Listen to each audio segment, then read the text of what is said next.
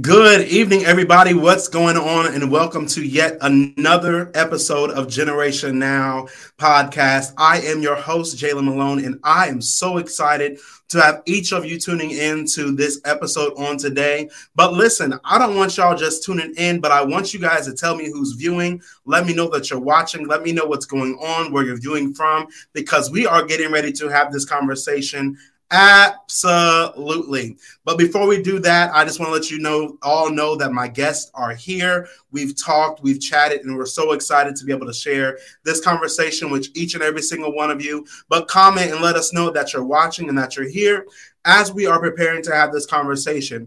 For those of you all who are watching or listening to Generation Now for the first time, I am your host, Jalen Malone, and you are tuning in to the Generation Now podcast. What is Generation Now? For those of you that don't know, Generation Now stands, the now stands for now on watch, and it can be interchanged, interchanged with naturally on watch. Uh, Generation Now was created to be a beacon of light for today's emerging Christian leaders, which are probably some of many of you all who are watching us, where on this podcast, we dialogue topics impacting our lives, and we want to hear what God is saying concerning the matter. And for that reason, on today, we are talking and dialoguing about mental health, and we are talking about the church. So we are so excited to, to for what God is getting ready to do in this episode today. But before we do that, we have to go ahead and get the church announcements out, out the way, because let's just be honest. We all hate being in church, and people wait till the end of service or right before the word to do the, the, the, the announcement. So let's just go ahead and get the church announcements out the way so that we can hear what the people of God are saying and what God is saying as well. So with that, those of you who may be watching this podcast but are shacking with us or don't know where to watch it or what that is, I want you all to go over to my YouTube channel or to our YouTube channel, because here at Generation Now, we're just one big family. So go over to my YouTube channel, our YouTube channel, and subscribe to Generation Now. This is one way that you're going to be able to keep up with everything and listen, not only um, listen to it, but also watch it. And while we're talking about that too, go and check out my website. The website is w w w dot jalen l malone dot com. Many people forget the L, but don't forget the L. The, the L is for the lion, the lion of the tribe of Judah. Don't forget it. Jalen L. Malone. That's not my middle name, but we're just saying that on today, all right? So Jalen L. Malone. And what can you do over there on my website? You can listen to Generation Now right there on my website. You can do booking requests. You can subscribe to my YouTube channel. You can check out my merch store. You can see my portfolio for those of you who might need a graphic designer. You can request a quote and so much more. It's definitely there for you to, to do. But those of you who want to get more of Generation Now, let me tell you, as you're making them car rides to work, your commutes to work, going to church, whatever it is that you're what you're doing, you just want to tune in. Let me tell you, you can tune into Generation Now on your favorite podcast broadcasting station, whether that's iHeartRadio, Apple Music, wherever. Um, we are there, Spotify, for you to enjoy and listen wherever you want to listen from. Not only that, we still have our merch store up. We are still selling those Fivefold Ministry shirts. We know that the fivefold ministry is very important, especially as Jesus Christ in the New Testament was creating the foundation of the church. It was necessary. I'm repping mine today, letting people know that pastors matter, um, and giving that reference there as Ephesians four and eleven, um, because not only do pastors matter, but prophets matter, teachers matter, evangelists matter, apostles matter. All of us matter in the in the kingdom of God, because guess what? We are still in the game of winning souls. Um, in order for us to do that, we have to continue to move forward in what God has already given us. And what better way to advertise that you are a part of the kingdom of God than having your shirt um, and knowing that we still matter in the kingdom of God. Um, we also want to let you know that if you are not following me over there on TikTok, please take a moment to do so. We don't want Generation Now to only stay on Instagram, Facebook, and YouTube, but we want to take it over there to the TikTok streets as well. And in order to do that, we need your help. So those of you who have TikTok, Uh, let me know. I see Fee uh, jump from Instagram over to Facebook. What's up, Fee? Thank you for tuning in. Or she's on YouTube, actually. I see my brother Makai is here. What's up, man? Thank you for tuning in. I appreciate it. Um, and while we are getting into church announcements as well, I have two more for you guys, and we're going to dive into it. As I was telling my guests, there's many people that don't get to hear from me often, that don't get to see me often, unless you are part of Greater Works Cathedral, or where I pastor as associate pastor with the with the youth ministry, or uh, you're a part of Purpose of Life, where I'm over the music department. You probably don't see me, um, but this is the opportunity and the chance for you guys to know what is going on. So I want to be able to tell you guys what's going on in my life. I see my brother Xavier Carson is tuning over there on YouTube. What's up, brother? It's good to see you. But first and foremost, I want to let you guys know what we have going on at the youth department at my church. Uh, we have a show coming up on April twenty-eighth at seven p.m. where we are calling it Greater Works Got Talent. This is going to be a fundraiser for our youth department so that we are able to continue continually effective do ministry. How many do us? How many of you all know that uh, the emerging leaders of this of this emerging church is so important? And how do we do that? We do that through our youth ministries. And so this Greater Works Got Talent is a way for us to raise money so that we can continue to effectively do ministry. Because let's be honest, it takes money to do effective ministry. And for us, in order for us to be able to reach our youth in this generation, we need your help. So how can you help? Come out to the show. We will be there at my church, Greater Works Cathedral, where my bishop, my pastor is none other than Bishop Jonathan D. Mason and Lady Rosine Mason. Shout out to you guys. I love you all if you are watching this um, here. But we want you guys to come out and be a part of Greater Works Got Talent. And my last section for our church announcements is this. I finished my master's degree. And so because I finished my master's degree, not only did I finish my master's degree, but I finished my master's degree with all that I got going on. And if y'all really know me, y'all know what I got going on. But I finished my master's degree with a three six in the accelerated program, um, which is huge. And I not only uh, graduated, but I'm one of the first people in the nation to receive the, the e-social work practice certification, which was focused on the critical race theory. And I'm able to provide any social work practices online um, for anybody, whether you're in Indiana or in California or Texas or wherever. And so we're grateful for, for what God is doing. And so I want to invite all of you who are watching me to my graduation, and my sister that you guys will be hearing from today as well, Lakeisha Johnson, will also be graduating with me as well. So you guys can join us on May twelfth at four p.m. down there at I U P U I. And my open house will be the week after May twentieth at two to five p.m. at the Overlook on East thirty-eighth Street here on in Indianapolis, Indiana. And so I just want you guys to come out and join me um, as I'm celebrating my graduation and what God is still doing in my life. But without further ado, let me go over here to these uh, comments and see what people are saying. What are the saints saying? Uh, Fee says she has to subscribe. Sister Vivian said, hey, Pastor, what's going on, Sister Vivian? Everybody is saying congratulations. Thank you so much. It's great. Actually, I can put these comments on the screen. Fee there looking good, looking beautiful. There she is. I see other people are commenting. Congratulations. Thank you so much. Thank you all so much. Thank you all so much. I appreciate it. It is all glory to God. It has nothing to do with me. It has everything to do with what God is doing, and I am Uh, humbled as to what God is doing, not only in my life, but in the lives of others. I see Evangelist Susie is watching. What's going on, Evangelist Susie? But now that we got our church announcements out the way, let's go ahead and hi-ho cheerio to our conversation. If you guys are ready to get into this conversation, I want to see the hearts. I want to see the likes. I want to see you commenting. Let me know that, know that you are ready for this conversation. I know I'm ready. I've been nervous all day. I've been praying. I've been talking to the Lord about this conversation and what he's getting ready to do. And I want all of you guys to participate in this conversation. And as we're having this conversation, I don't want you guys to just listen, but I want you guys to be commenting. Comment, ask us questions, because let's be honest. When are you ever going to see four, not one, not two, not three, but four Black mental health professionals that are in the field doing the work, that are not only doing the work and are in the profession, but are also saved, having a conversation on mental health in the church? And so for that reason, I want you guys to be commenting, asking your questions, giving insight, and participating in this conversation so that we can invite you guys into our kitchen table, as I love to call it. And so without further ado, I want to introduce my guests so that you guys can get to know them as well, so that you can put a face to the name. They are in no particular order. I just put them in order based on their last name. Uh, it is no big man, small man. It is no greater than the other. We are all one big family, and I am so excited to share them with each and every single one of you guys. So without further ado, I want to introduce first to you all my friend, my brother.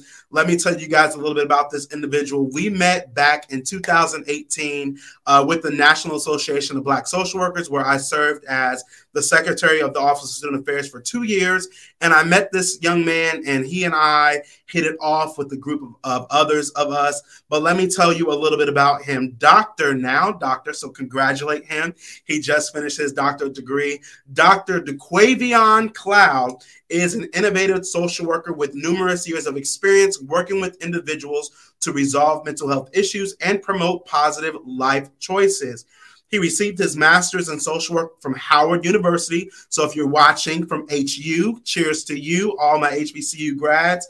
He graduated from Howard University in two thousand eighteen, and then he received his doctorate in social work from the University of Kentucky in two thousand twenty-two, which was just last year. He's recent, so congratulations to him. He currently serves as a public health investigator for the, I'm probably going to mess this up, the Mecklenburg County Health Department in Charlotte, North Carolina, and is an instructor for the University of Kentucky. So without further ado, I'm going to bring him on the screen to greet you all. Welcome, Doctor DeQuavion Cloud. What's up, brother? Hey, what's good, brother? What's going on, man? Talk to the people. Tell them something. Oh, well, greetings, everybody. Jalen's already giving you my introduction. I don't think I can say anything else. Um, so, yes, um, I... Uh, just got my doctorate degree last year. Um, what it pretty much my research looks at unaddressed mental health for African American men. Um, so I'm uh, I'm excited to be a part of this conversation um, with the church. Um, I look forward to giving a lot of you know needed input when we're like, talking about mental health um, and religion. So thank you for having me on today. Yeah, thank you for being a part, man. We're so excited to hear from you, Doctor DeQuavion Cloud. We're excited to have him. This next individual uh, we met through a, a, a mutual group on Facebook called Black Men in Social Work, which Doctor McCloud is also a part of as well.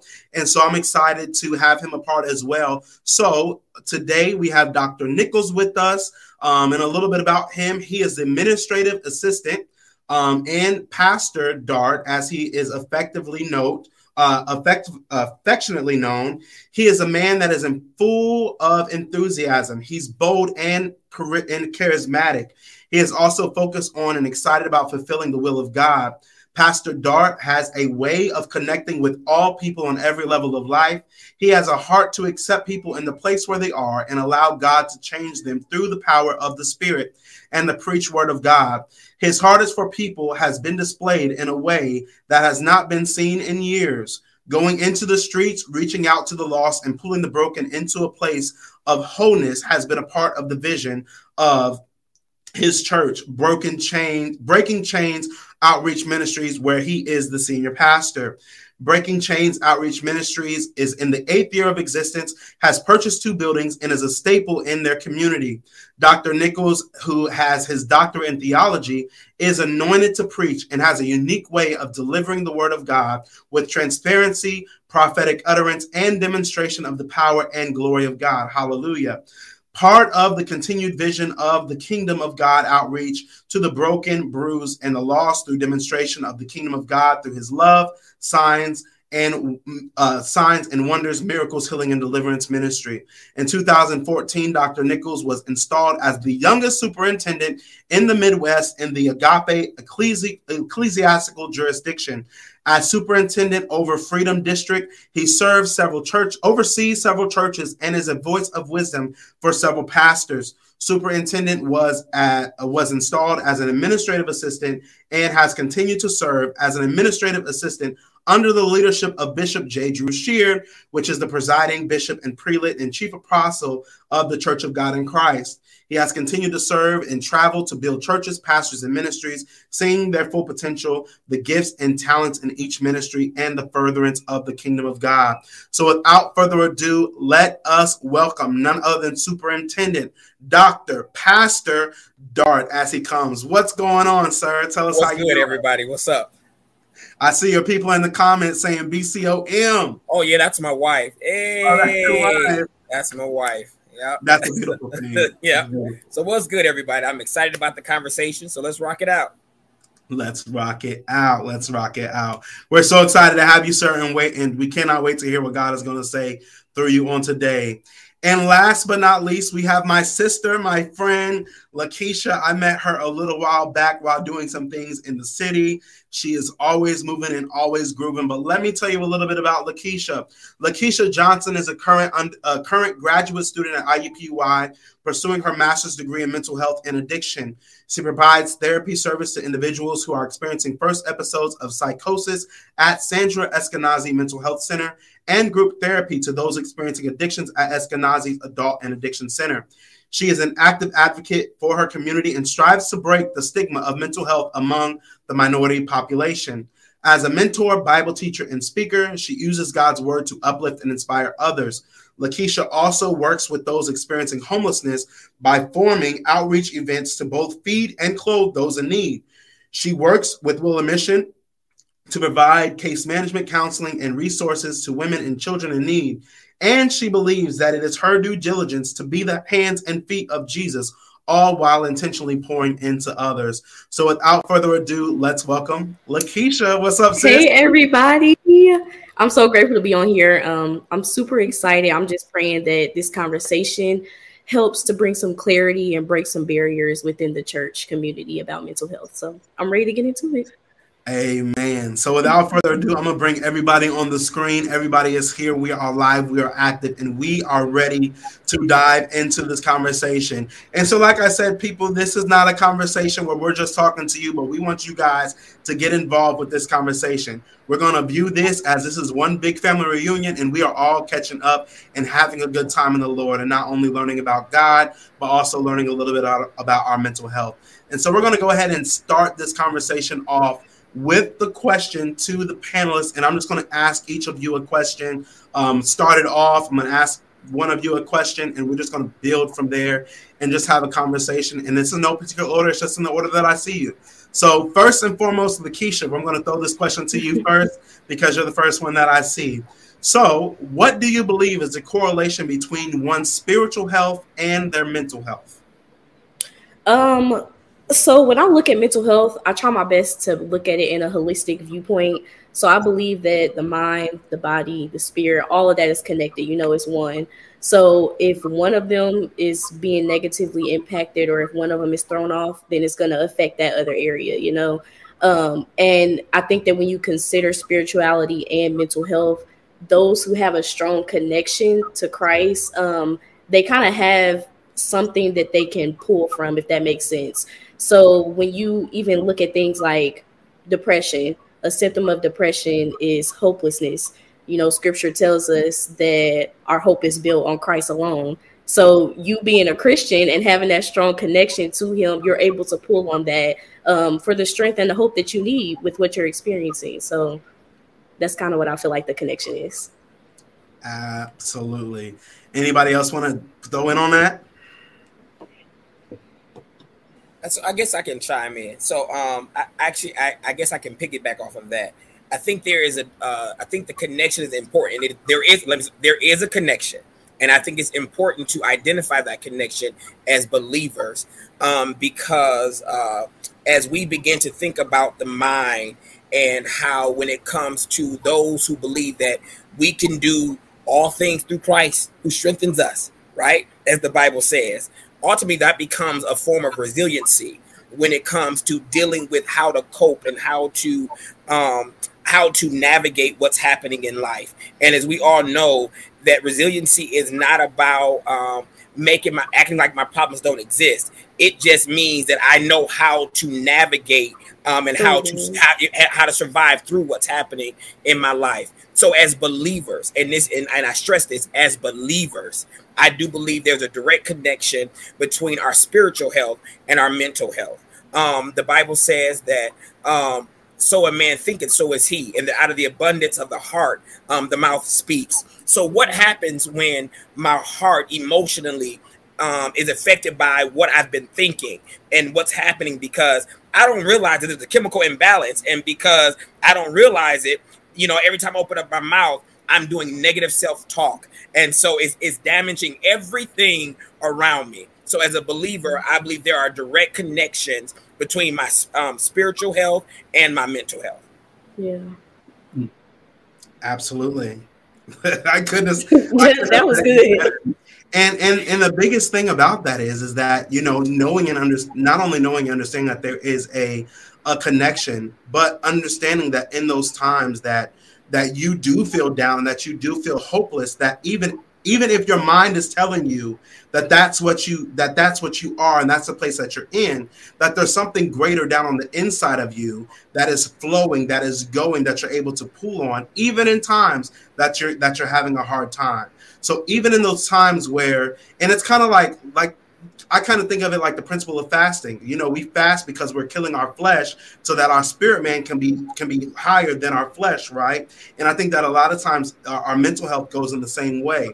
When our mental health, we might be having a moment with our mental health. We have to prepare ourselves so that our, our spirit man is speaking louder or, or greater than what our mind is um, in, in the situations that we're faced with, because I think it's great. It's it's very important that we are persevering through these things. Um, and I think that a lot of times, And, and we may talk about it later. I don't want to talk about it too early. But, you know, I think that a lot of times when we do go to the church, it, it, sometimes people, they get turned away. You know what I'm saying? Um, for a multitude of reasons. And we, we'll probably dialogue a little bit more about that. I don't want to talk about it too soon. Um, but, yeah, so we're going to talk a little bit about that. Um, I do want to add something else. Yeah. yeah. So because I heard you say something about the mind. So and our feelings and our emotions. Right. Mm-hmm. So I'll always say this truth over feelings thing. Right.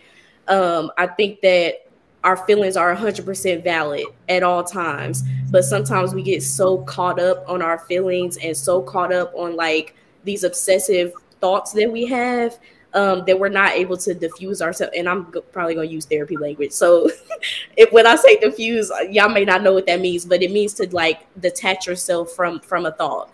Um, but I say truth over feelings because If you have, if you don't have the word to fall back on and the word is the truth, then that means that you're going to get caught up in your feelings and you have nothing else that you can kind of look towards, you know. And I'm grateful that we serve a God that honors our feelings and our emotions, because he too has feelings and emotions, you know. Um, but at the same time, like, what is the truth within those feelings and those emotions? And how can we figure out what the truth is? Keeping our eyes on Christ, you know. Absolutely. Couldn't have said it better. Could not have said it better. My so I, I oh no, go ahead, Doc. Go ahead, Doc. No, I didn't have nothing. Go for it. I think Doctor Cloud was about to say something. I, I have nothing to add to that one. So they they pretty much have said everything. So I have nothing to add right there.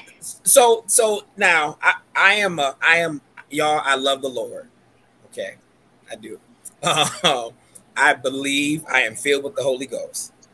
I struggle with the connection Um, of mental health in the black church. I shouldn't say the black church. Let me just say the church. And here's why I struggle with it. And mind you, I am a senior leader in the church, and I am a clinician in my secular job and a therapist. My concern and the thing that I struggle with is that the more we educate about mental health, the less people take responsibility for stuff, for their actions. It is frustrating to hear people self-diagnosing and yes. um, and then they become problematic in the church. And so um, and so I, you have to navigate it. And um, as I was, do I want to share this? I will. Share it. Um, so as, um, as I was going, matriculating through, you know, social work, school and all of this other stuff, um, I've been working at my job for fifteen years. I grew up at my job. And so, um, and I work, uh, I am the case management supervisor outside of me being a therapist. I run the case management teams. Okay.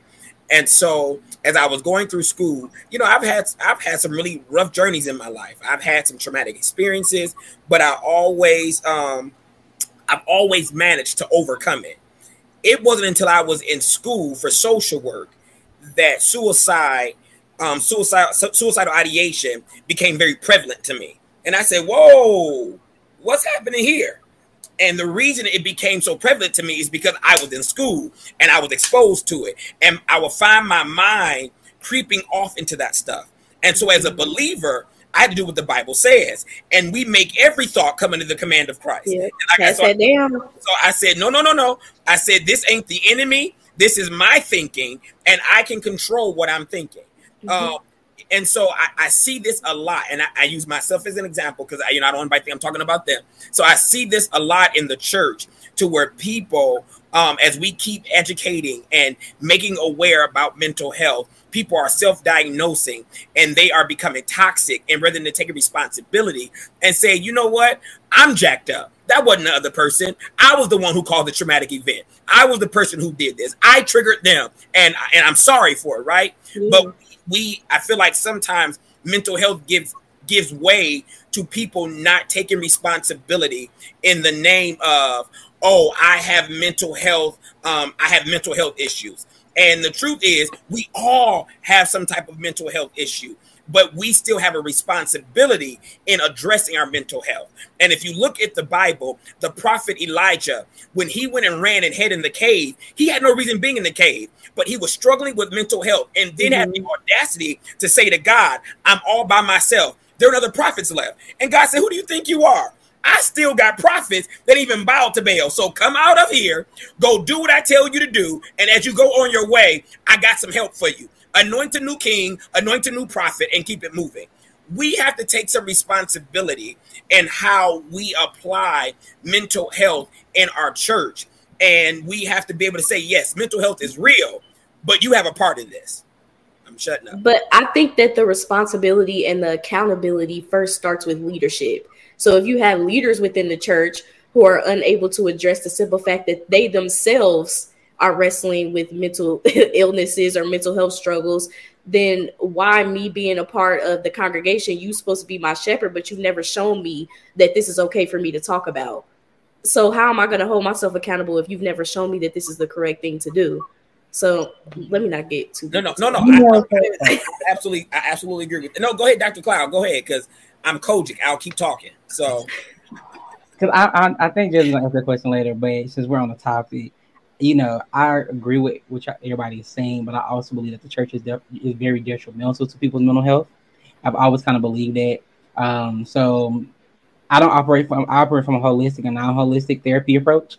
Um, so I kind of meet my clients where they're at. Um, and so most of the time when we get on the topic of religion or the church in general, um, and I and I can say this because honestly, as I tell people, I'm one of those therapists that I'm just going to tell you the truth. I believe that the black church is very detrimental to, to the mental health of African-Americans, especially African-American men. And the reason I say that is because so often those of us who have grew up in the church, me, I grew up Baptist, right, from a Baptist household. But when we look at the church and how the church treats mental health, is always, you know, that's the devil talking, got that demon on you, it's a spirit, you know, you need to go pray it away, you need to go seek counsel. But what the issue what the issue is is that we're so busy telling people to run to the church, but we're not telling them to run to therapy. You know, and a lot of people always say that faith without work is dead. You know, you know, you have the faith that God will get you through it, but you also have to you also have to do the work to get to where he needs to lead you to. Mm-hmm. And so I always tell people that for me, when I look at the church, the church is very detrimental. Now on another breath, because that's a little, I also look at it two-sided, where you do have those pastors or your church leadership who are actually trained in mental health counseling, right? And I kind of believe that that, sh- that should be a requirement for most of the people in church leadership. Some type of mental health training, some type of mental health, uh, you know, anything that has to do with mental health, because when people come to you, they might not want to go to a therapist, right? They might not want to see a therapist just yet because of their religion or their, or their faith base. So the first person they're going to go through, it, go to is the person who they believe has the strongest uh, connection to God, that is my pastor, that is my, you know, uh, I don't know all the church titles, but I'm just going to say my pastor. So that's how I look at it. If we train, you know, again, I'm agreeing, if we train leadership in the church, then we can be more instrumental in helping those with these mental health disorders, right? You know, we talk about accountability, and we talk about making sure that everybody is able, is um, trained, or everybody is able to kind of help help where they're led to be helped at. But we're also detrimental in the same aspect, because as soon as we come out our mouth and say, pray to God, he prayed away, we're, we're telling them pretty much that you don't need to seek anything else outside of God. Yeah.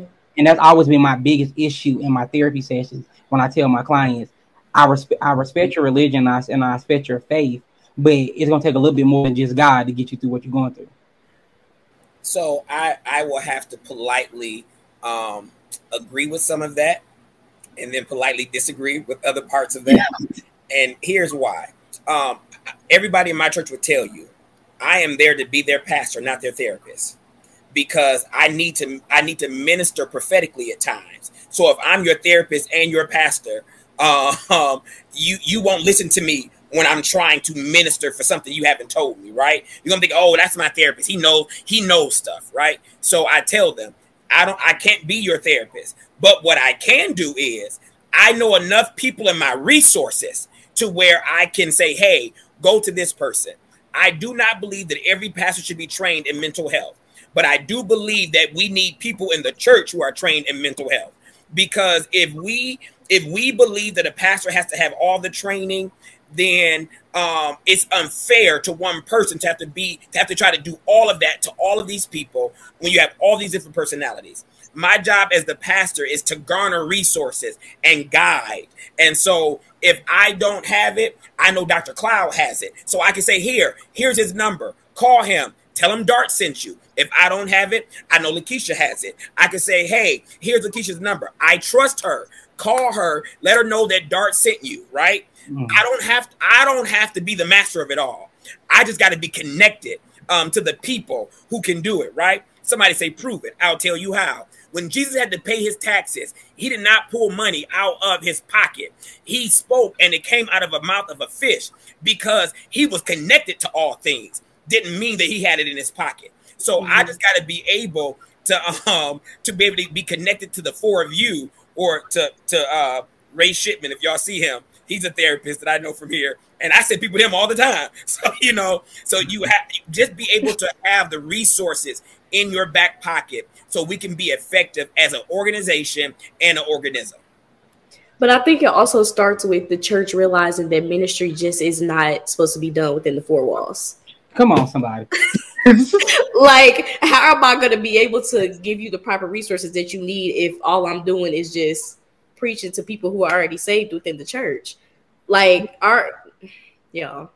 That's a whole nother that's, conversation. That's, it is. That's why I'm going to stop right there. And I got to agree because I look at stigmatization as well as in the church sometimes. Yeah. I always preach, you know, thou shalt not judge unless, mm, I'm going to mess with that scripture. Sometimes I say thou shalt not judge.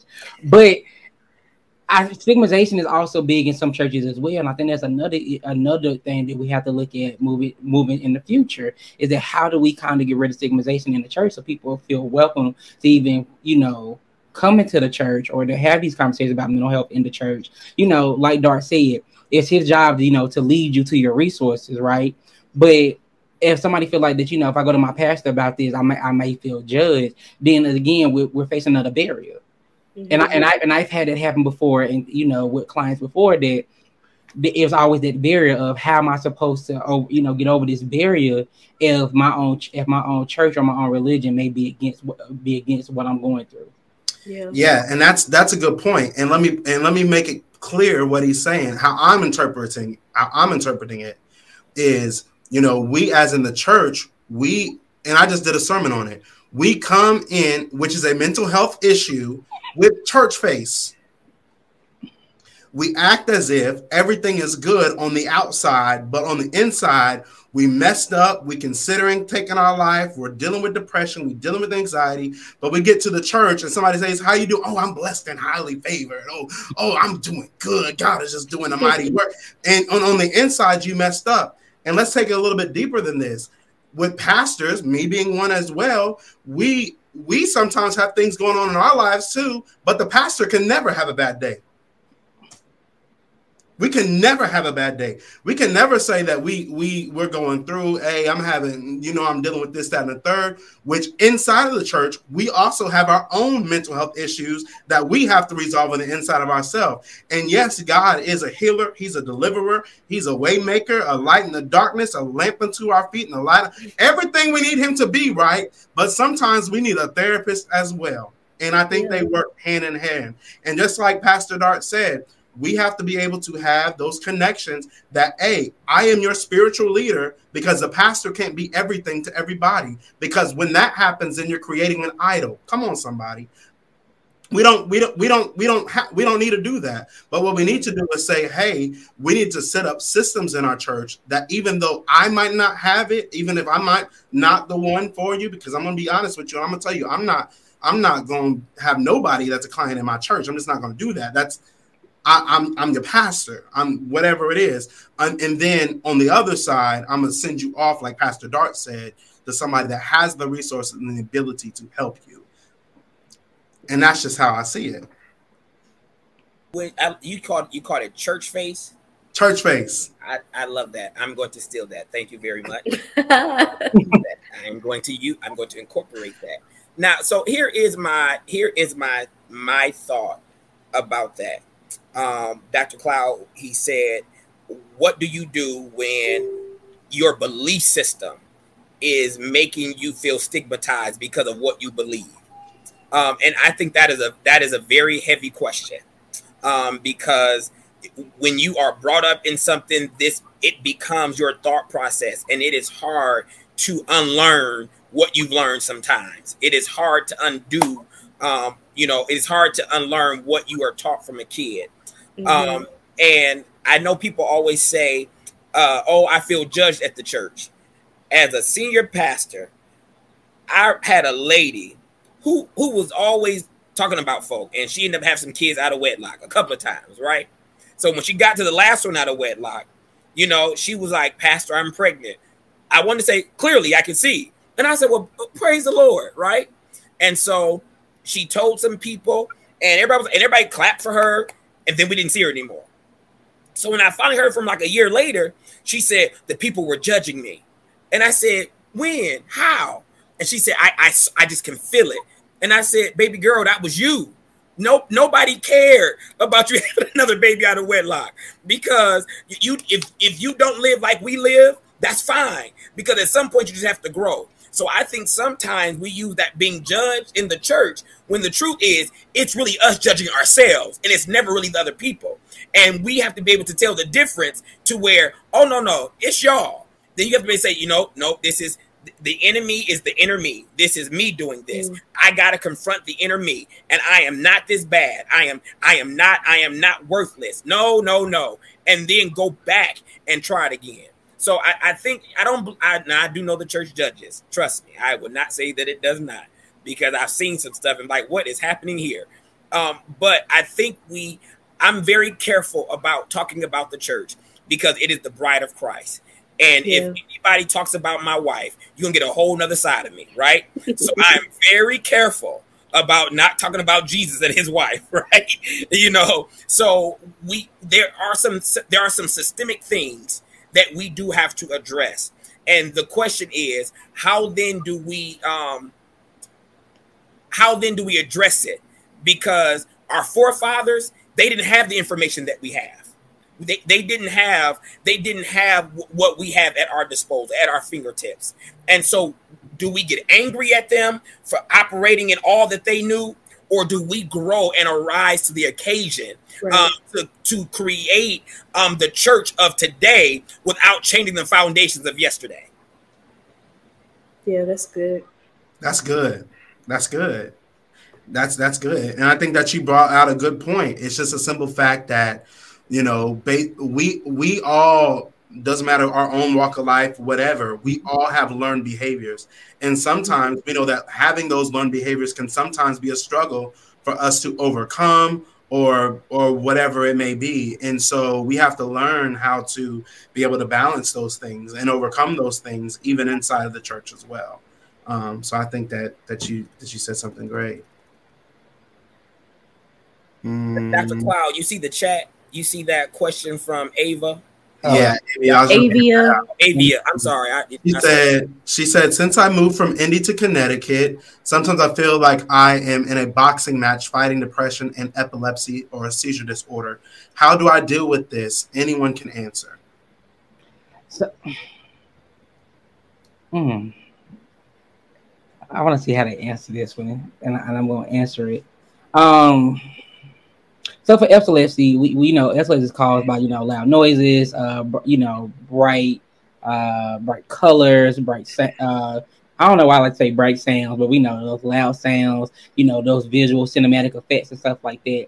So for de- for those, for epilepsy, um, dealing with your seizure disorder, you just kind of have to, what I call, reduce your interactions with those type of activities, right? You know, you can still, you don't have to limit your life, but just reduce those activities. You know, uh, you can get I have some who have muted, uh, you put them in your ear, low mm-hmm. and I, I, earplugs. earplugs. Yeah. You, like it, like it doesn't fully mute everything, but it mutes it enough, like kind of dampers the sounds. You can usually find us like Amazon, um, because I have some clients who have like that sensory overload issue, so those actually help them. Um, so it helps kind of damper all that sound around.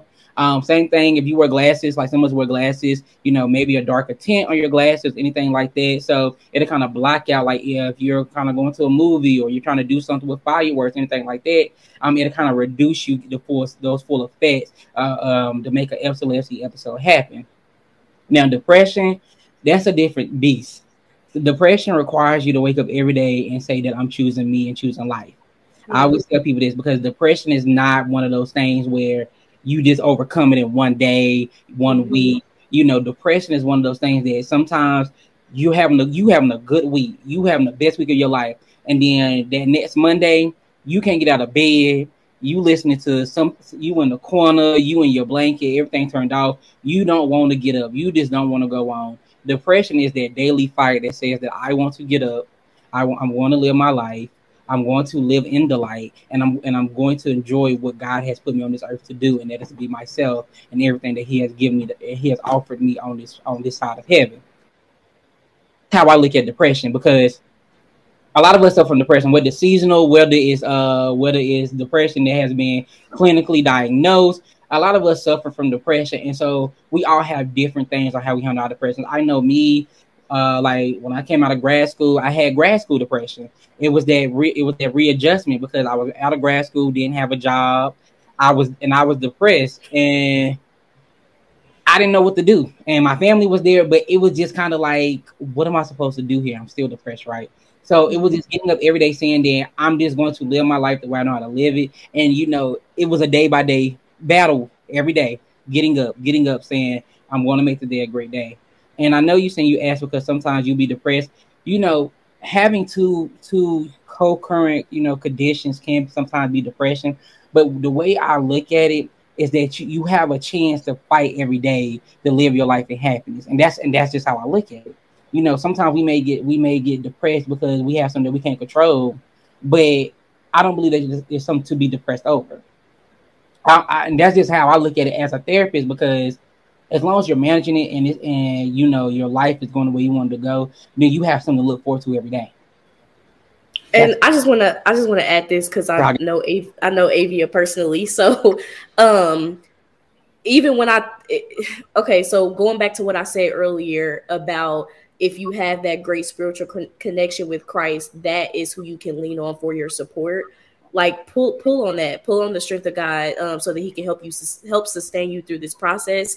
And also when you look at the relocation piece, hang on to the promise that God gave you as to why he relocated you there as well. Oh, yeah, because I was going to say, look at how God brought Moses out of Egypt and what he took him to. How he had to part the Red Sea, right, onto the promised land, right? How, how Jesus, how Mary got led to the manger, because he needed to give birth to Jesus, right? Come on. So that, that relocation. Come on, sir. Now I, I, now, I know my scriptures. I know my Bible. I just don't talk about it. But you have to look, if you want to look at it from the biblical sense as well, you got to look at that sometimes the guy is relocating you for, for a purpose. Mm-hmm. Now, the struggles that you're going to surface, that you're going to go through doing that, doing that relocation, it just means that he has a he has a better reward for you at the end. Right. When God placed Moses and them in Egypt, right?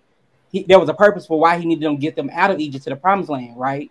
So that's how I look at it. For everything that you feel like is causing your depression or, you know, it, that is causing an issue, look at what the bigger picture is at the end of the day, because God is going to part your Red Sea and get you to your promised land. It's right. going to take you a minute, but you're going to get there. And so once you re- once you reach that promised land, just give grace to God and just say, well, thank you. Because yeah. that's all you got to do is just say thank you. It don't need a prayer. That thank you is, is you saying, this is my prayer. Thank you for getting me to where I was supposed to be at. And that's my that's my word. I, um, you pronounce her name Avia. Avia. Avia. Avia. Avia. Um, now, now, I now I'm a mental health clinician and I'm a pastor. Can I can I tap into pastor mode a little bit? Is that Give okay? It to her. All right, all right. So Avia, um, so your second comment, I asked because sometimes I would be de- depressed um, because I have epilepsy. So let's let's let's separate the two, um, because um, dep- your depression is not always directly connected to your epilepsy. So let's separate those and put those in their own two corners, okay? So my first thing is, what is happening? What do you realize about what's happening inside of you when you start getting depressed? Mm-hmm. Um, what what what what are the trends that are happening um, in in your life? What's happening in the season that you're in? Mm-hmm. Um, did you know? Did did a friend say something, or did you feel like, oh, I didn't accomplish this like I wanted to accomplish this? Like, what's happening when you start seeing that trend of your depression? Um, so I will recommend that you create a thing called a safety plan. And a safety plan is to where you start saying, these things trigger me. I know when this happens, I end up in another season of depression. So mm-hmm. how do I fend off this depression? Okay, I'll do some self-care things. I'll do some um, some resiliency things. Build some type of tools in the safety plan in order to do it, right? But I hear the Lord saying that this, this depression is coming because you have been seeking a new direction, which is why you, you got relocated. And you have not said it to anybody, but you feel like what you've done was wrong and you're beating yourself up on the inside. The Lord said, you cannot walk in faith and still doubt what I'm doing in your life. And he mm-hmm. said that as you begin to walk wholeheartedly in what I'm doing for you, he said you will shed those unnecessary weight things that you pick up because you're trying to make it make sense. Your journey and your faith with God is not going to make sense. He says, but I've given you this promise, and I've yet to be a man to lie, that I will keep them in perfect peace whose mind is continually stayed on me. So I hear God saying for you that as you are going through this, take your medicine for your epilepsy, and then you fo- you follow those trends and patterns to your depression. But don't allow depression to be de- to be the driver of your day. You take back control of the car and say, no, yeah. no, no, no, no, no. This is where we're going, and this is what we're about to do. Um, I believe that the Lord's hand is upon your life, and what he is going to do in this season, I hear it as clear as day. He says, I'm going to say, booyah, I told you I had you. So as you trust what God is doing, he is going to open up the door and you will have peace. So even tonight when you sleep, you're going to sleep in peace. So I come yeah. against those, those terror thoughts, all of those things that you won't speak about at night. And I say you will sleep in peace in Jesus' name. All right, there we go. Yes. And I want to piggyback off that to encourage Avia as well, because the whole time that that that we've been talking to you, Avia, I know, I mean, that's my sister. Um, I want to take a moment to encourage you because I don't feel like there's enough people around you that are encouraging you about what you've been experiencing. Yes. And I don't say a lot because that's just me. I, I kind of stay in the background and I pray for people and I push them out. I might like in heart or whatever, but I see what God is doing in your life and what he's doing through you. And I want to encourage you because I know that you like Ja'Kalen Carr, and the entire time that I've been sitting here, the words to the song has been ringing in my spirit. The song says, I feel a shaking in the spirit. I feel a beating in the spirit. I feel a pressing in the spirit. Why? Because he's preparing me for greater. And God sent you to Connecticut all the way from Indianapolis because because you were being here, you were sheltered so much. You were covered so yes, much. Yes, and only yes. for God to pull out the greatness out of you, he had to place you in a position where you were uncomfortable, where you had nobody else to rely on because you relied on so many people here. But in this season of your life, God is pushing you and preparing you for greater, that you are not relying on anybody else, but you're relying on him. And let's just be honest that when God comes into a situation, he doesn't not only has to be there, but God just has to speak the word.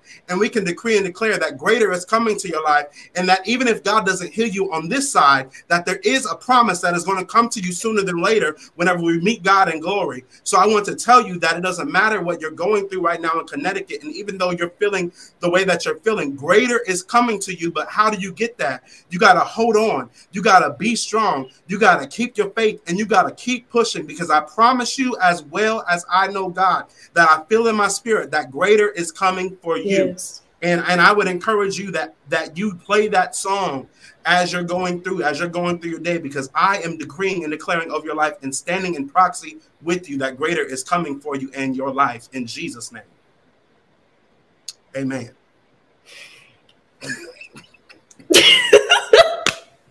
Let me find out. I needed to uh, come here with a sermon prepared. Okay, like did I did I miss the memo? Oh Lord! I'm not about to play with y'all. Hey, this is this is what we do. On, this is what we do on Generation Now. It's all about what what God is saying in the moment. You know yeah. what I'm saying? Um, and and that's what we do. But whew, I feel God. Okay, let's keep on pushing. Hallelujah. Lord. Let's keep on pushing.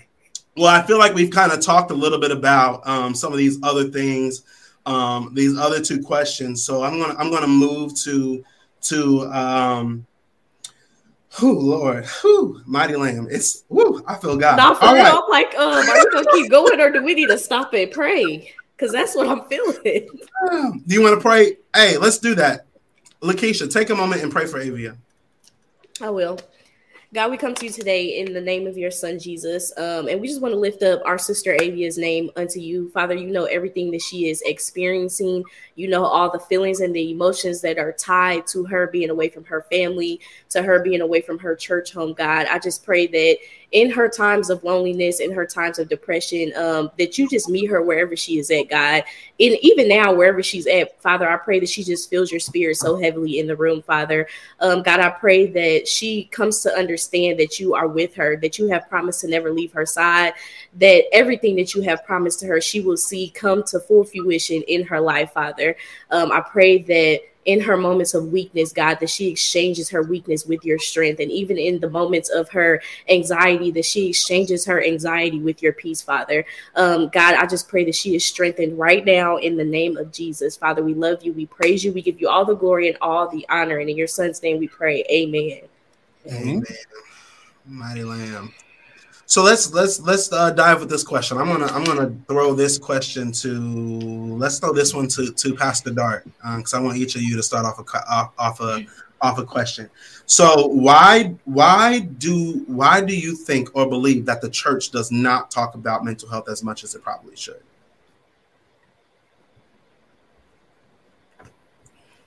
All right. Um. Or if you don't like that question, I can throw this one. No, no, no, no. no. Okay, go, from go. Detroit. We can handle anything. What you mean? Come on now. I'm a hood. I'm a dude from Detroit. I got this. Um. So first off, I th- y'all gonna think I'm crazy. I think um when we look at the socioeconomic classes, uh, statuses in which we that most of the churches found themselves in when our parents and our grandparents were in charge. People didn't get mental health because we did we couldn't afford it. So the church was our only outlet. Prayer was our only outlet. You know, um, I was gonna say shucking and jiving. Um, praising God in the dance was our only outlet. So now we have we we have changed as a generation. Now we have insurance. Now we have education. Now we have all of these other things, right? And so. Um, because it was not our norm, you know, it's hard to make it the norm now. So I think that is part of the problem. The other problem is, is because the church secretly believes that if we lean upon therapy and mental health, then we weaken the power of God. And everything about God was tied into mental health. Mm-hmm. Jesus himself had anxiety in the Garden of Gethsemane. Yeah. Like he himself cried out and like, wait a minute now, Pops, what's up? And so, but it was his resiliency in that that said, but nevertheless, not my will. You know, y'all know the Bible, you know, do what you do, Pops. Right. So, you know, so we we believe that it will lessen the effect of God, the power of God. If we believe God to touch a doctor to do surgery on my mama when she needs it, why won't God touch somebody to be a mental health clinician when my mind needs it? So we believe God to do all of this other stuff when it comes to our body, but we won't believe him to do it using, oh, let me rephrase that. We believe God to do all of this other stuff using people when it comes to our body, but we don't believe we need to use people when it comes to our mind. And so we have to be okay and understand this. And I'm a firm believer that God can heal and so can medication. So the truth is, if you're taking your medication and you believe in God, your healing is literally right next door. So keep doing what you're doing, right? So we have to be okay with the fact that this does not mean that our God is weak. This means that our God, as the Bible says, that Jesus was the great high priest taken from among us so he can have compassion on those because he feels what they felt. God allows us to have mental health treatment support because he loves us. His love makes him God.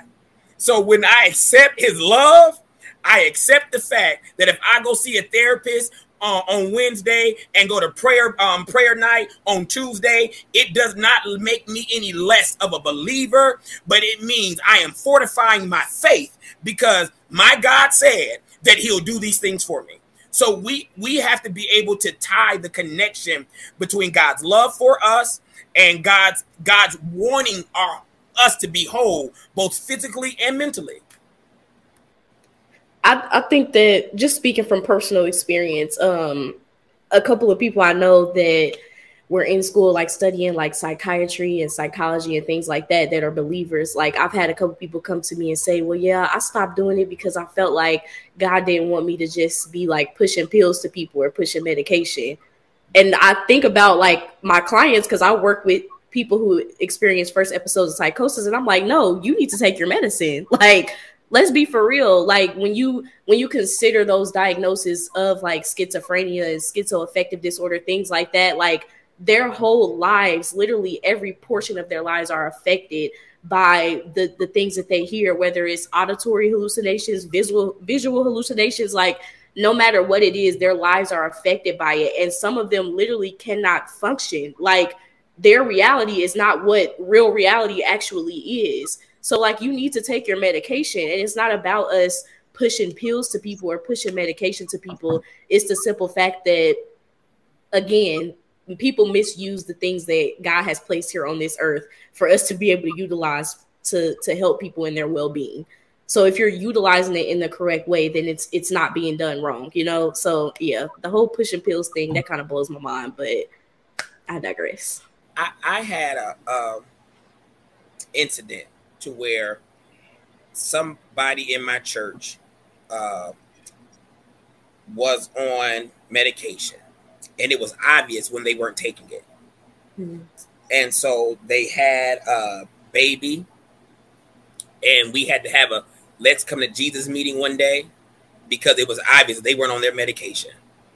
And I almost took this baby and walked out of the church and kept going because yeah. I did not feel safe. You know, saying, all right, we just, so, you know, I, I called nine one one and I called the person's mama. Uh-uh, come here, get here quickly. Come get your grandbaby because something is off. So, yeah. um, you know, that person went on to go do other stuff.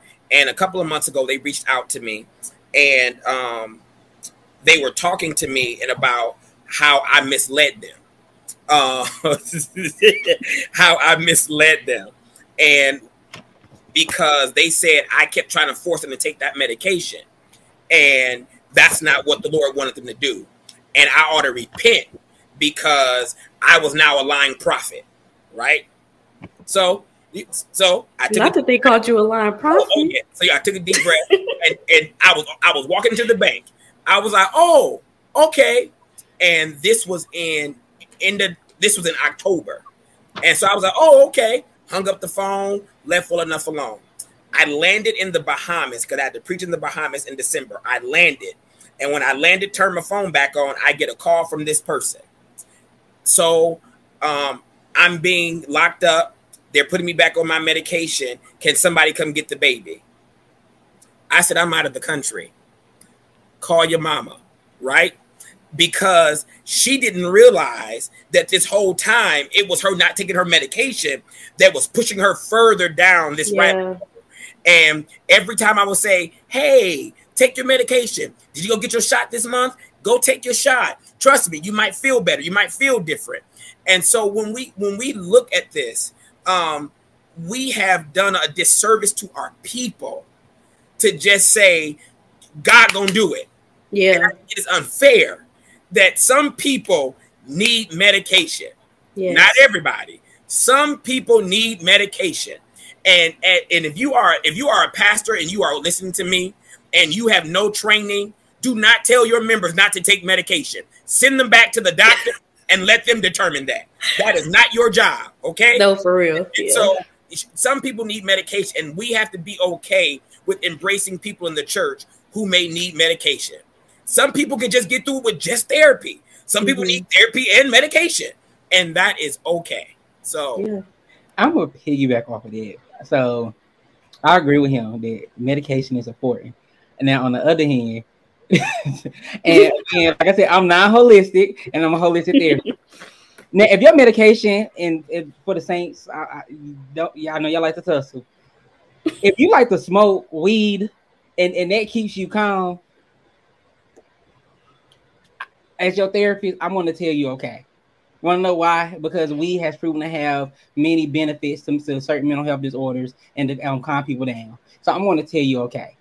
Now, make sure that it's legal in, in the state that you live in, because you will not have me on First forty-eight at the end of this meeting, okay?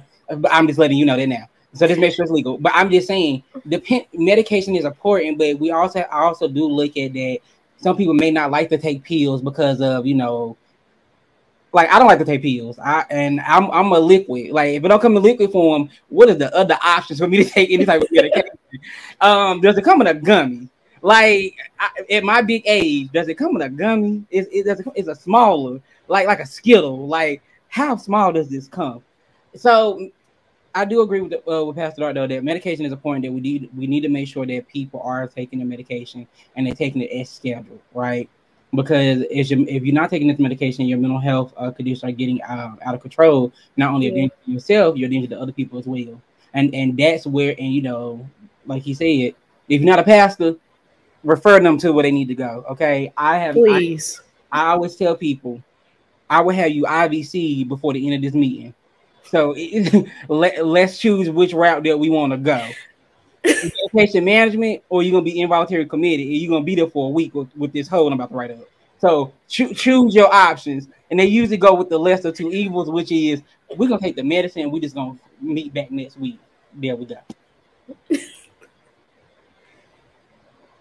You're muted, Jalen. Mighty lamb, but uh, I was gonna say, while we're talking about this conversation, I might as well throw ahead, go ahead and throw in the last question, because the last question is to Doctor Cloud, okay. Right? So does it mean that you lack faith in God because you go see a therapist or you take your medication? Ooh, what, you, what did you say, Mighty Lamb? Okay, I'm going to use it. Mighty Lamb. So to answer that question, no, it doesn't mean that you lack faith. Let me tell you something. Um, whew, I don't figure out how to tell you this. All right. No, it doesn't mean that you that you lack faith. You, I, I think it kind of puts you closer to God. Let me tell you why. Um, because when you were put on this earth, God put you on this earth as a vessel, right, to serve Him, and you know to serve Him and Him alone. There will be no other gods before Him. You know, one of the Ten Commandments. So the way I look at it is that if God put me on this earth to live and to serve Him, how how can I probably serve Him if I'm not making sure that I'm fully intact? Right. So to me, I'm close. I'm closer to God, you know, when I'm taking care of myself, because if my if mentally, if I'm yeah. not not sound, spiritually, if I'm not sound, physically, if I'm not sound, emotionally, if I'm not sound, then how am I able to hear the word of God um, in the in the future? Right. Because somewhere one of those five senses is blocked off. So I'm not able to hear what God is trying to tell me. Mm-hmm. So I don't, I don't believe that, and I know a lot of people feel like, you know, I've had clients say to me, "I feel like that I'm going to, I'm going against the church because I came here and got therapy." No, what your church should have been doing is collaborating and saying that you are doing what you were put on this earth to do, and that is to live how, how God wanted you to live, and by taking care of yourself and by serving as His vessel, you're taking care of what He put here on earth to be cherished and protected, which is you. So I'm, I'm just big on it, and I always tell people that as well, that we can't really receive the word of God or receive what our pastor is saying when we are we have yet to take inventory of what's going on internally inside of us and taking yes. the preliminary actions that we need to handle it. And true story, and I always tell people, I can tell my story before, uh, like Pastor Dart said earlier about suicide ideations, right? In grad school, stuff like that, going through depression and all of that stuff. Suicide ideation was nothing that I really knew about, but it's something that my therapist was able to tell me about. But when I started describing to her what my feelings were, my depression, right? Versus when I, when I talked to my pastor, it was completely different. Mm-hmm. His, his his outlook was that that's just the devil. You just got to shake it up off of you and, and live right and accordingly. I do not follow my life according to the Bible, and I tell people that every day. We go. I'm a. I'm a stray. I'm a walk around. I'm gonna skip a, a couple of scriptures, but I'm. A, I'm gonna still be living for God. How I'm supposed to be living for God. And my therapist made it make sense to me as well, is that you can ha- I can ha- still have my faith base, but I need my therapy base because I need both. Yeah. I need both, and I think and I think and a true therapist or a social worker has a, has a therapist. And I tell people that all the time, that I have a therapist. I'm gonna tell you that in a heartbeat. And my therapist is not faith based, but we do talk about faith, and that makes it more important because there would be moments where I feel like that. You know, did God give up on me? And my therapist will remind me that if God gave up on you, you won't be where, you, where you're supposed to be.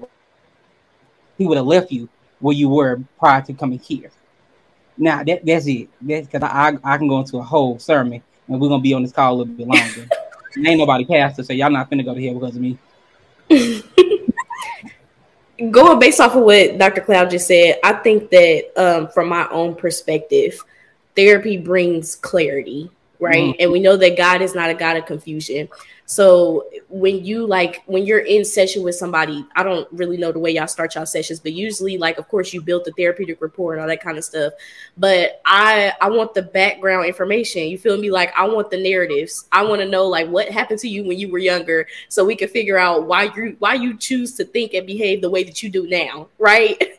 So I think that even when it comes to us as believers, and we think about the church and why we cannot talk about therapy or why we choose to not talk about the mental health aspect and the piece of it is because it's been hidden for so long. You know, like nobody has ever told us that it's okay for us to address our feelings and our emotions.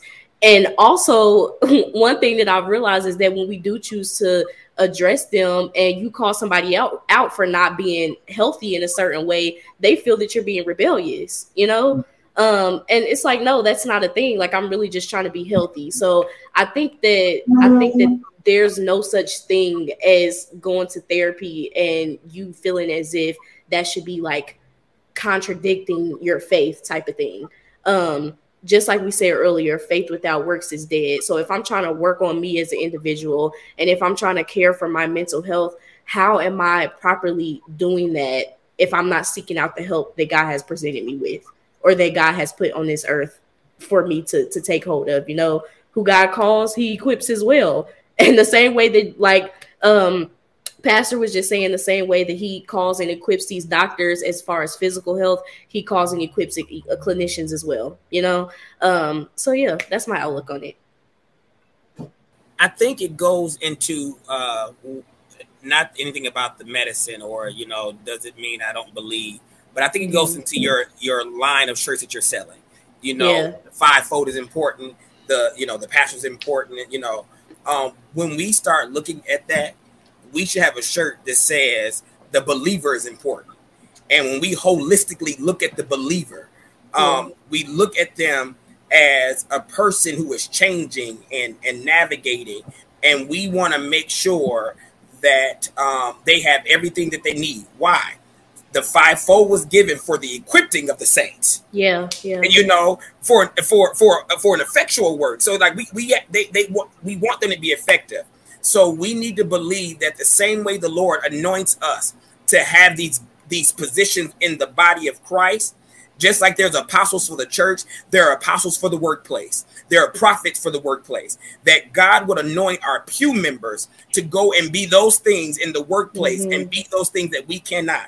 So I think it is important that uh, we as as believers accept the fact that God has anointed people to do this work so we can better serve our people. Like we can better make sure better make sure that we can we can we can make sure that that they are being um, duly equipped to be everything that God has called them to be. The Lord gave a promise to Jeremiah. He says, "Don't you know that before I formed you in your mother's womb, I already knew you, that I, I already I already ordained you to do all of these things." And then we see Jeremiah not too long later after that telling God, "You deceived me. Like, I, you know, you you here I am. I'm the laughing stock going through all of this. You deceived me." And he was like, "But when I try to shut up, I can't, because it's like no matter when I try to hold back, it's coming out of me." Yeah. That, that Jeremiah was duly equipped, and God understood that he was going to go through that moment. God understands that we have people in our churches that will go through these moments. And he has gifted people in, in the pulpit, people in the pews, and people at the back door to make sure that his people are never left behind, forgot about, or cast aside. So just like the fivefold is important, um, we have to understand that God has a fivefold in mental health and in other arenas that's important for his sons and daughters. Absolutely. Get outside the four walls of the church. I knew somebody. That's my soapbox. But I had another question dawn on me. I don't know if it's somebody watching live, if it's somebody who's going to watch this later. But what would we, and somebody mentioned it earlier, but what would we say to the person that's dealing with mental health issues, but then they go to the church and they tell them that they have a demon? Find a new pastor. You, you, you, what you want me to lie to you? Find a new pastor. Let me hear you go. I'm not gonna play. I'm legit. Was being so serious, right? I, church, I know you are. Any your church should be like home to you when you walk through them doors, right? As soon as you walk through them doors, it's you should it should feel like you're coming back home.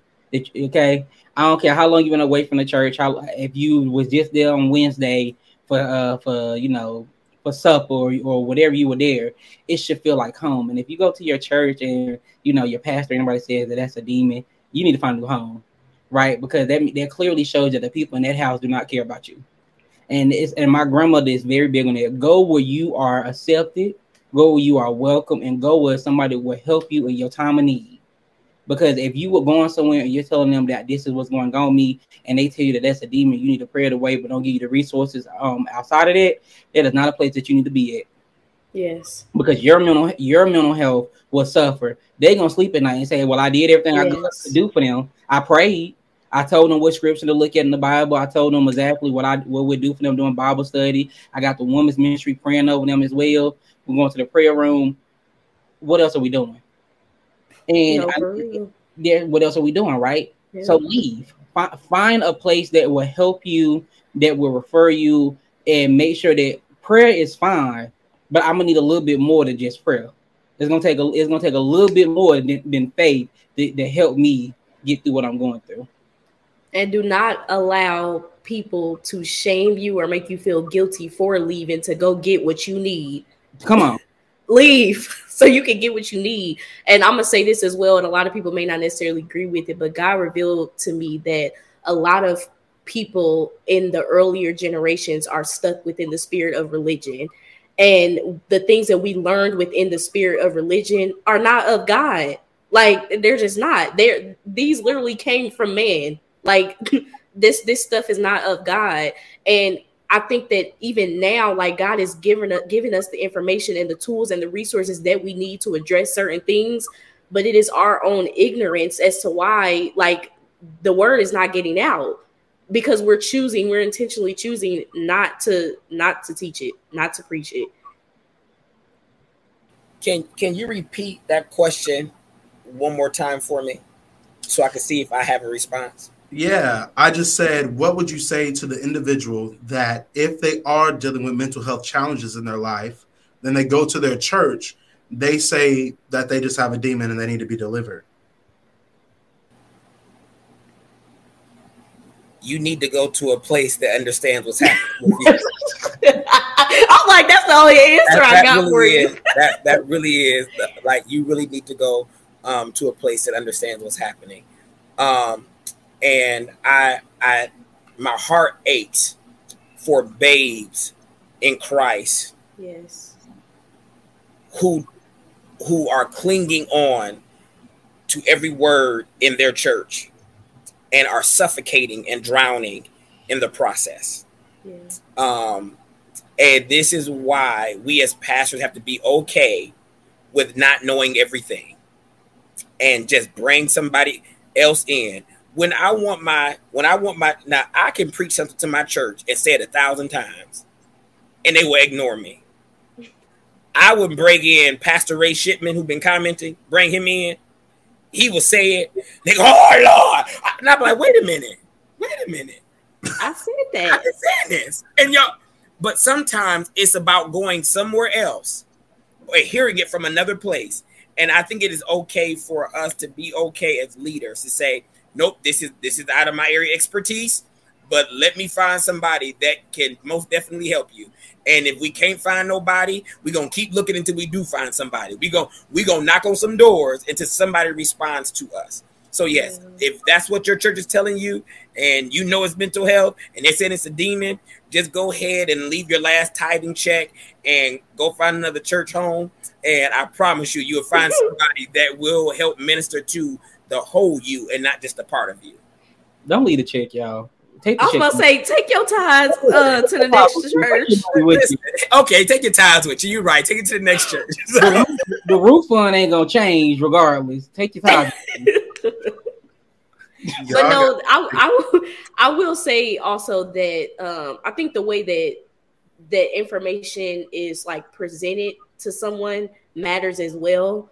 Um, so even when we think about the way that like therapy is presented to people, we don't do therapy the same way for each one of our clients. You know, we have to present it to them in the way that they're going to receive it. Um, and I think that even when it comes to the church, we have no diversity in the way that we present things to people. I'm a hoop and I'm a holler and you're going to take this and that's what it's going to be type of thing. Like, but what if that's not the way that I'm able to receive information, you know? Um, so yeah, even when it comes to thinking about therapy, like don't feel bad if you feel like you need to switch therapists. Like I literally tell people all the time, if it's not the right fit, change your therapist. Like it's okay. Find what works best for you. They're not going to be offended by that because ultimately we just want you to get what you need, what you feel that you need. Absolutely. Well, Saints, is there any final words that you guys want to throw in on this topic or anything that the Lord has placed on your heart before we prepare to close it on out? I'm going to tell y'all that at, at the end of the day, the only thing that really matters is that, you, that you're going to be okay. Okay. And I'm going to tell you that in, in, in a heartbeat. Regardless on if the, if you go to church, if you don't go to church, whatever your religion may be, whatever your spirituality may be, as long as you are taking care of yourself, at the end of the day, that's all that really matters. Therapy does matter. I tell everybody that therapy does matter, but sometimes people don't want to go to therapy just right now. But I'm going to tell you this as well. The best therapy may not be with another person. It may just be you sitting outside, of, you know, enjoying nature. It may be, yeah. For me, I can sit in the corner and read a book. And I'm good for the day, right? That, that's just how that, my mom tell you that in a heartbeat. Like, it may not be with another person right then and there because you may not be ready for that level of vulnerability. Take your time. Nobody's pushing you. Now, on a, on another breath, if it's harming you or hurting somebody else, then, you know, make sure that you seek those resources that you may need to make sure that it's being treated. But just make sure that you're going to be okay at the end of the day because, again, the church will always be there. God will always be there. You're going to be here until it's time for you to see the other side of what we call heaven. So while, while you're on this side, the living side, take care of that, uh, that place that you call your temple, your vessel, and make sure that you're living right for yourself. Yeah. That's all I got. Amen. um, I just want to, uh, I guess, leave by saying, first off, I enjoyed myself. So, you know, this was good. Um, so glad to meet y'all, right? Um, but to anybody who's watching, who may be, um, who may be struggling with their mental health and you feel like that you are losing. If you are watching this right now, I can tell you that you've been winning and you just don't realize it. And so, as we always say in my church, I am so proud of you because when life got tough, you did not quit. And I want you to know that there is nowhere you can go, nothing you can do that will hide you from God's promises and his plan. He is going to find you and his word will be fulfilled in your life. If you need therapy, go get some. If you need resources, you can reach out to all four of us. And I'm sure between the four of us, no matter what state or city that you're in, we can help you do it. And I really want you to know that you are loved. And you are not in this thing by yourself. Yes. So you did it. And I'm proud of you. Amen.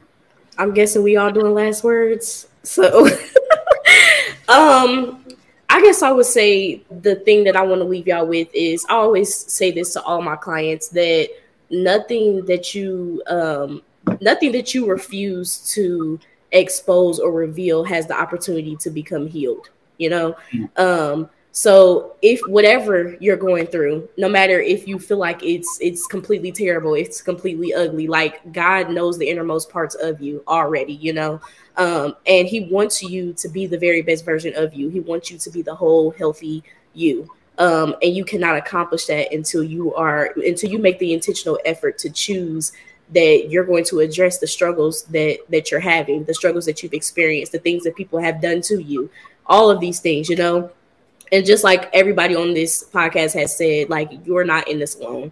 There are so many people who struggle with mental illnesses. We all have to some type of capacity, um, but you have to make the intentional effort to seek the help that you need because you deserve it, you know? You deserve it. So name it and claim it. Well, yeah, uh, I this has been great. I've loved this conversation. I feel that we have uh, done what God has wanted us to do um, for this episode, and, and I am pleased and I'm happy. Um, usually on Generation Now, at the end of it, I give a word, but I don't feel like I need to give a word because the word has already been given. Amen. So, um, you know, I believe that at the end of the day, I can't say or stress it enough, like, Like Pastor Dart said, that if, if you're watching us or listening to us, you you you are you are winning every day. Um, every single day that you wake up, you make a conscious effort to to want to do better and be better and to make it is what matters. And you are consciously waking up every day, making a decision to do better and be better. Um, but like he like it was stated already, feel free to reach out to any of us. All of us are working. Um, I know I, me and Lakeisha are in Indianapolis. I know uh, Doctor Cloud is is up there on the East Coast, and and uh, Pastor Dart is in, is in, up in Detroit area, Michigan. So uh, feel free to reach out to us. We are all connected um, in various different ways and forms, and we believe that through the God in us that we can help you get connected to what you need to be successful. Um, I appreciate all of you all for tuning in that are watching this. Thank you, Lakeisha. Thank you, Doctor Cloud. Thank you, uh, Pastor Superintendent Dart, for your insight on today. Uh, this has been a great episode. Um, feel free that I know most of you are watching this on Facebook and YouTube, that if you want to go back and rewatch this, I'll leave this up on my YouTube and my Facebook. But if you want to catch it on a car ride, tune in to Apple Music, Spotify, iHeartRadio, or whatever it is that you choose to listen to your podcast. It should be up. Um, I'll post it over there tomorrow, so it should be ready tomorrow or the next day. Uh, so it should be up there by Sunday. Um, and like I said, there's there's no greater place to hear what God is saying than here at Generation Now. And we look forward to seeing you all the next time uh, over here on one of the greatest podcasts on this pop side of heaven, if I say so my, myself. And I appreciate you all for tuning in, and we'll see you all next time. God bless you.